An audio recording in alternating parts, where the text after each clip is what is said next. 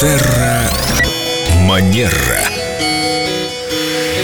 С нами Виктория Катева-Костылева, наш специалист по этикету и психологии. Здравствуйте, Виктория. Вы Доброе прекрасны. утро. Сразу Спасибо, говорим. Елена. Очень приятно. Перед Новым годом мы с вами очень много говорили о подарках, как надо дарить, как надо принимать, по поводу чеков и так далее. Вернемся к теме подарков. Во-первых, у нас скоро 14 февраля, снова понадобятся подарки, и потом ну, надо подвести какой-то итог, как у нас все прошло с новогодними Как мы подарками. справились или нет?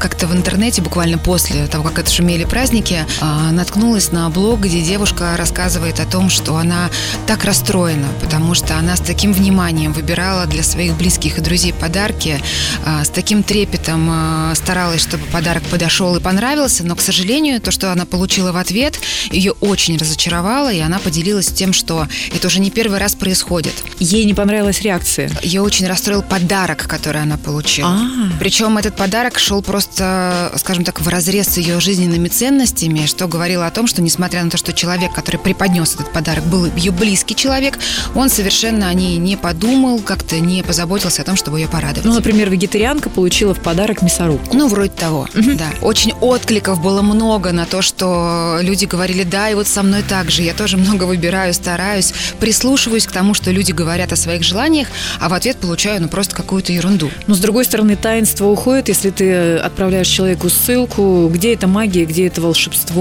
Есть еще другие варианты, да, как узнать, что хочет человек получить в подарок. Как вы думаете, какой, кроме ссылки прямой? Ну, быть внимательным, наблюдать, Точно, задавать какие-то странные вопросы.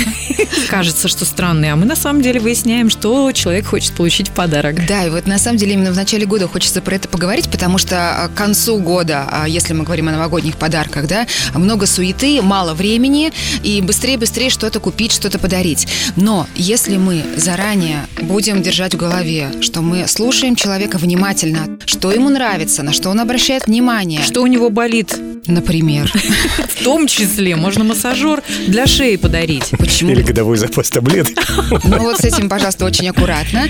И вот э, это главный ингредиент удачного подарка, когда мы развиваем внимательность, потому что люди постоянно говорят о том, что им нравится, что они хотят, на что они обращают внимание. Ну, в большинстве своем. Есть те, кто, конечно, об этом не говорит, и тогда, как Елена отметила, можно задать вопрос, а что нравится тебе, а что бы ты выбрал, например, и это отметить или, может быть, даже записать, а потом в подходящий момент человека порадовать прекрасным подарком. Э, Я в блокнотике прям пишу определенный человек и идея подарка. Супер. Приходит, сразу записываю. Я чувствую, вы на одной волне, как прекрасно в два голоса, не перебивая друг друга, рассказали, объяснили нам, как правильно подходить к выбору подарка. И теперь у нас есть огромное количество времени, целый год, чтобы за всеми все записать и на следующий Новый год сделать правильные подарки. Абсолютно верно.